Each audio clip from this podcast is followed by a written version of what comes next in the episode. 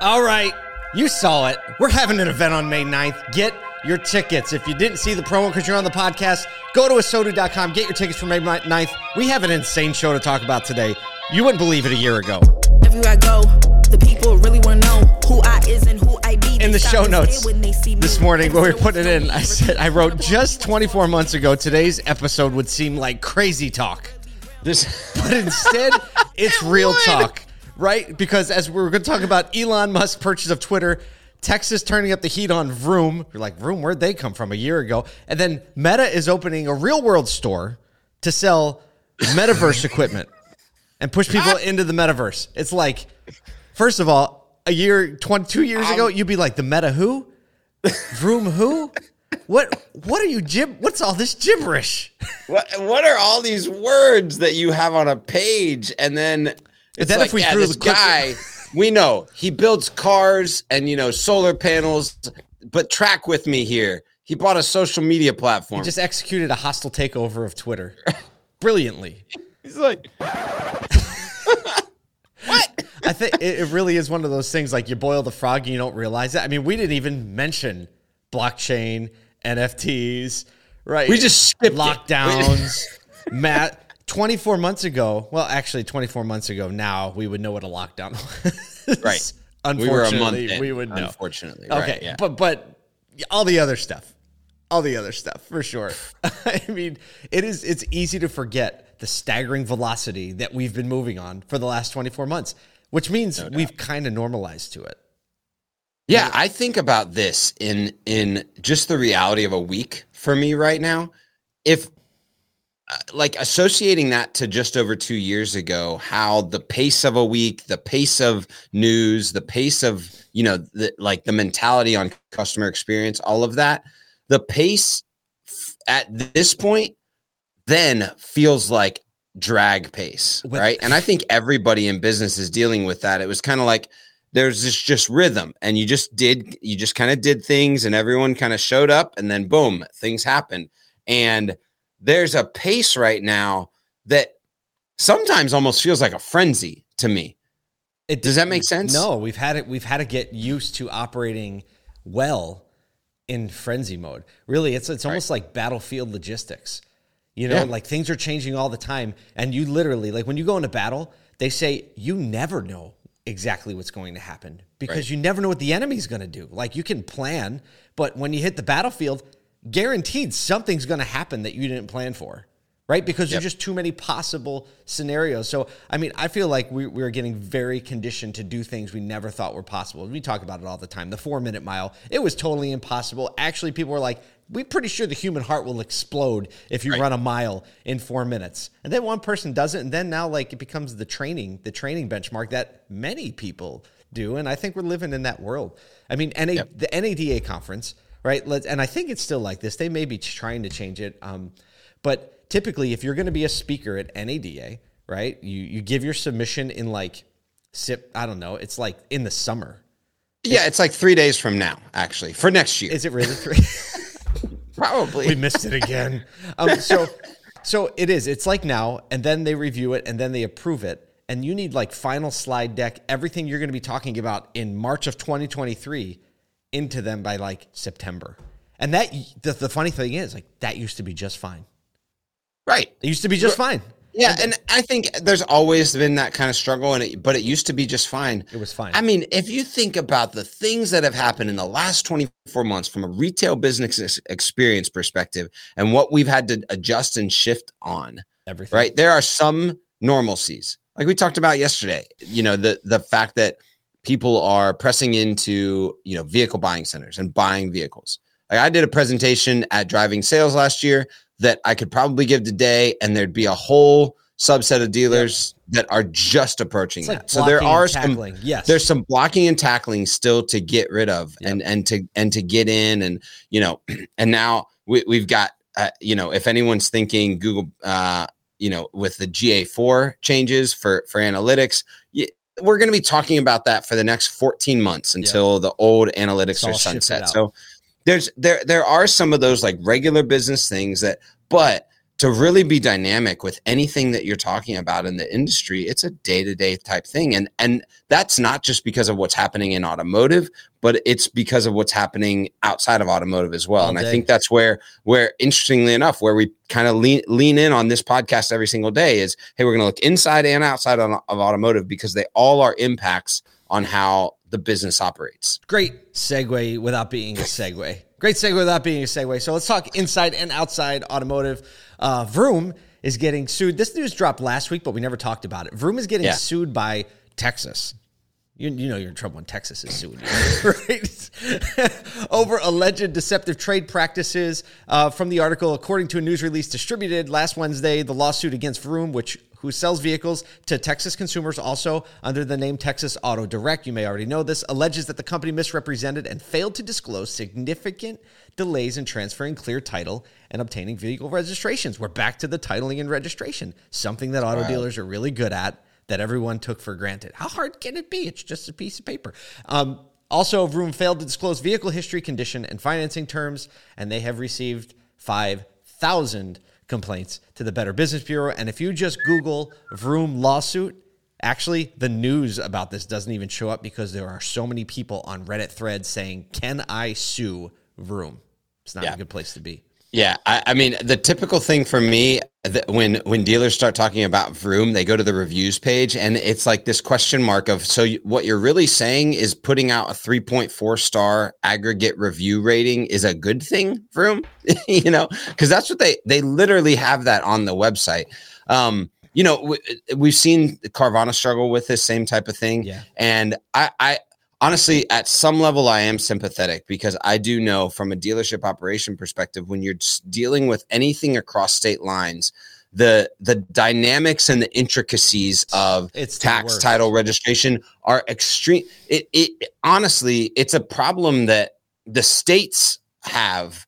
Uh, that is that's a that's the bigger problem Well, here. it definitely And- needs to be normalized. I mean, I bought I bought over the pandemic. I bought a car from um, Wisconsin, and it was disgusting getting the title Yep. it over to New York. I mean, granted, it was in the middle of COVID that comp- complicated it, but it had to like go through a title processing place in Delaware. I was like, what is going on with this? Honestly, this is a problem that like blockchain is going to solve very Yeah. easily, like proof of ownership. Um, when, when we get to that, but hey, But here's the thing: The, the other piece of this for Vroom, I, and I got to say this is what's really interesting is if you know to the Texas Direct brand, which uh, five years ago was when uh, kind of um, Vroom purchased Texas Direct, which was a, an a- a- intentional thing to be able to do a lot of the recon and house a lot of vehicles because Texas yeah, Direct Texas has all the Direct, land. Direct Auto was awesome. Yeah. So and Texas Direct had an absolutely incredible uh reputation in the Texas market from what I understand at Yeah, least no, and, they did. and looking Absolutely. back because I knew the brand there was a lot there were a lot of people in the retail automotive industry actually looking to Texas Saying Direct to what right. are they doing next They they're got it getting it right. right, Absolutely. the showroom experience the online experience they had all that right which was what Vroom was uh, hoping to acquire but the scale up of that is what has and and the and and the corporatiz corporatization, uh, which I don't know if that's a word, Ding, has it is. It's a word. You Yeah. got it. There you go, um, has has really you know uh, took a took a negative impact on that really solid brand. It's one of the problems that I think comes with um, either success or, in this case, just getting a lot of public money. Yeah, Right? The margin for error just widens so much that I think it's really easy to go to sleep and lose focus on the fundamentals of the business. And Yes. you see it all the time with public companies because you know Ben Stock talks about this. They're playing with public money. Like no one really feels it when they take the hit. The feeling of it is so collectively spread out that there's no real consequence. And let's be honest, like consequence is a great motivator. And when Yep. you remove that from the situation, like I think things just begin to slide like this. You know, I do think as I'm thinking through this, and and just for those mid to large size auto groups that are that have dealer principals or general managers that are kind of tuned in to this type of news and pointing the finger, I think it's it it's a time to kind of reflect as brands centralize, as brands kind of roll up to a group level. And I'm thinking all the way from, you know, a Lithia with Driveway and Asbury with ClickLane, um, Sonic, Group One are all are all doing similar things. There's also mid-sized groups that are doing this regionally, and there is a massive danger to like losing the impact of the local brand when you roll up. And so for the groups that are doing that, I think it's the right move. Being very attentive to this, like as you move to a corporatization and as you move to a centralized approach to your marketing and brand, realizing that that local dealer um, has a lot of uh, has a lot of real world experience to be able to execute the things that still have to be done at the corporate level, and not just saying, "Oh, because we're corporate, we know how to do this." Recognize that the local brand has has, a lot to say about it. It's almost like you got to remember the personalization of it in the midst of the corporatization of it, because like when you go to that was a, that was a mouthful. That was a serious mouthful. I don't even know if I could type that. I definitely, I definitely couldn't spell it. but you think of like any any big corporation that you do business with that makes you feel amazing. It's because the person at the end of the chain, the person on the front line, did something to personalize it. That's why, like Nordstrom, Ritz Carlton, they get it so right because Bingo. they tried, they formalize and corporatize the the overall trajectory of it. But when when that server is at the table, it's ladies and gentlemen helping ladies and gentlemen, right? Serving ladies and gentlemen, and you feel it. So I don't know. There's there's a lot there to unpack. Thanks for giving us something to talk about, Vroom. We appreciate it. We hope you Yeah. we hope you get it right. We really do. Yeah. Um. All right. Well, speaking of big corporations, segue. Oh, this is like an understatement. that segue button doesn't do this one any dang justice. We didn't big it the corporations. least- However, the whole like personalization, human touch thing is a little. That's not the segue we're looking for. If you if you know what I mean. No, no, there's not. Everyone's talking about it today. Um, I saw the news come through on like on like one of my apps. Elon Musk's bid to buy Twitter is accepted, and I was just like, "Wow, he did it! He did it! like, how did this even happen?" Um, so uh, the how did this even happen actually spurred uh, a little bit of research. So um, I looked up a timeline and found a great little article. We we linked it up in the show notes. Let's go through the quick timeline of events of how this actually transpired because you may have started hearing it somewhere along the process and then it, it just executed in a flurry of Elon Musk now uh, buying Twitter and like the whole thing. And so he bought it for $54.20 a share, which is a 38% premium over the stock. I don't know that any Twitter shareholder was expecting to get a 38% return on their investment in Twitter. Um, here's a quick timeline.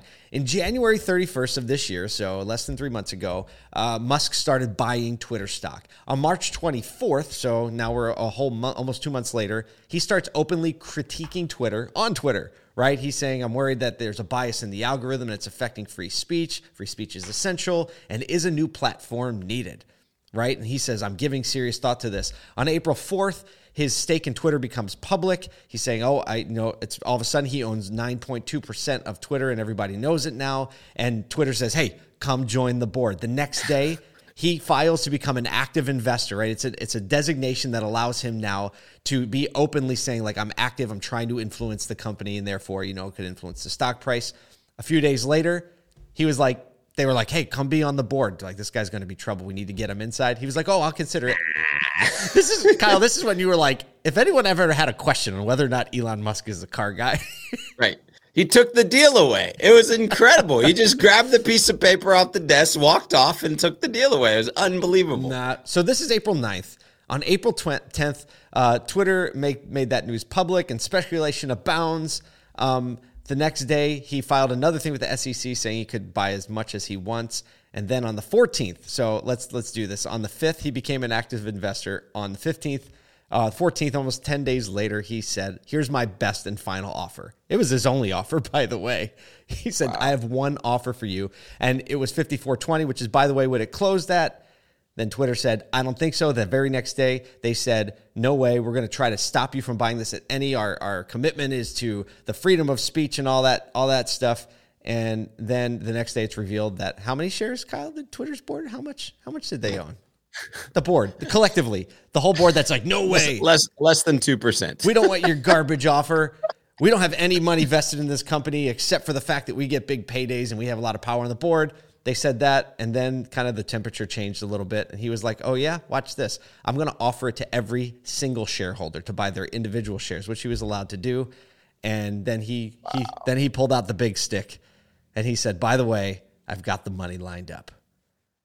That, that was, that was a game changer because at that point, he put the board in the position saying like, "Hey, if you don't consider this offer seriously, it's obvious you're not acting in the best interest of your shareholders, which is a legally uh, binding fiduciary responsibility, which they'd be in for a lot of trouble."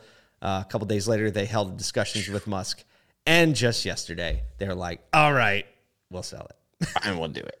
So start, I- you start know, to finish, less than three months, ten weeks. I don't think there's much more to say outside of the world's literally flipping. Elon knows it, Yeah, he does.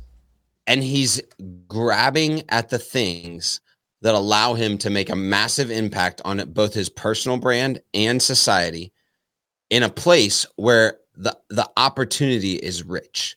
And wh- whatever side you land on this whether you're happy or mad about it or anything like that for me like where the rubber meets the road is that there are opportunities like this that exist everywhere. And depending on your brand your company's brand or anything like that keeping your head up and recognizing the opportunities and working those opportunities in, intelligently will give you a leg up on whatever impact factor is happening around you Absolutely. I love that, yeah. the bringing it down to the ground because everyone has something like that somewhere that is in your sphere of control. Um, we'll get to our last story in a second. Um, this this buttons up. His last and final offer was the offer that was accepted. This deal will take six months to close. Like you said, there are people big time on both sides of this. A lot of speculation inside and outside the organization. And now you know you know you've done it right when you have Jeff Bezos uh, throwing throwing rocks. Be like, you know, you have a lot of business in China. I wonder if China now has a an elevated voice in the town square. Says the guy who owns a premier newspaper and obviously has no ties or issues or any integration with China because nothing that's sold on Amazon is made in China at all. not at all Never got a Chinese made product from Amazon. Not once. Not once. So we'll, we'll see how this one plays out. We'll see how this plays out. And I guess that's really all we can do. All right, let's talk about another big company that has a, um, also very close ties to automotive. Uh, Meta. Kyle, why don't you talk about this? I'm tired of this. Well, this is just hilarious. Look, ev- I'm gonna I'm gonna lay this out. Every dealer everywhere should be like, look, see, brick and mortar, right? Because because Meta, in an obvious move, instead of putting a metaverse place to order their Oculus or any of their smart glasses from, they in fact go and are putting a 1550 foot square foot space located in Burlingame, California, where employees are focusing on the metaverse, virtual worlds where people will be able to work, play, and socialize. The store will feature products that allow you to be in the metaverse. So they're putting a brick and mortar store to sell things to get you into the metaverse. They are. The irony is so unique here. so good. Uh, I, at first, I thought they were going to roll these out all over the country. Maybe they will. Uh, this is just the first. They didn't announce any big plans, um, but you know they're like, hey, I, I think this is really a big acknowledgement of like the big time like skepticism. Like, I don't think that that is going to be fun at all. Like, I'm not going to sit with an Oculus, and so I think that that's just an acknowledgement of like you have to try it. You had just you just have to try it. And I'll tell you, the first time I put VR goggles on, it was the it was the PlayStation ones and it, it's a pretty awesome thing. Like you put them on, and all of a sudden you start like looking around, and you're like, okay, this is definitely different. Uh, this this place has a wall to wall curved LED screen that displays what you're seeing in virtual reality. So you know the hundred people that are standing around you when you have the goggles on can see in a big wraparound format. Like, oh, this is what you're seeing. That could be pretty cool. So I mean, look, this is again another shift, move toward um, this integrated world of the the metaverse and the real world and everything in between. And again, man, if it was 24 months ago, I really think you'd listen to this episode and be like, is this an April 1st episode? Yeah, you know what's even more ridiculous? I think in 24 months we're gonna look back at this and be like, "That was all? That was all?" you know that's true. Yeah, You know that's true. But we have no idea what or when it's going to happen. But here's the deal we have a full day that we can react to everything that we've just heard and make the next best move together. We're here for you. You're here for us. We're all here for the community. Let's get it done.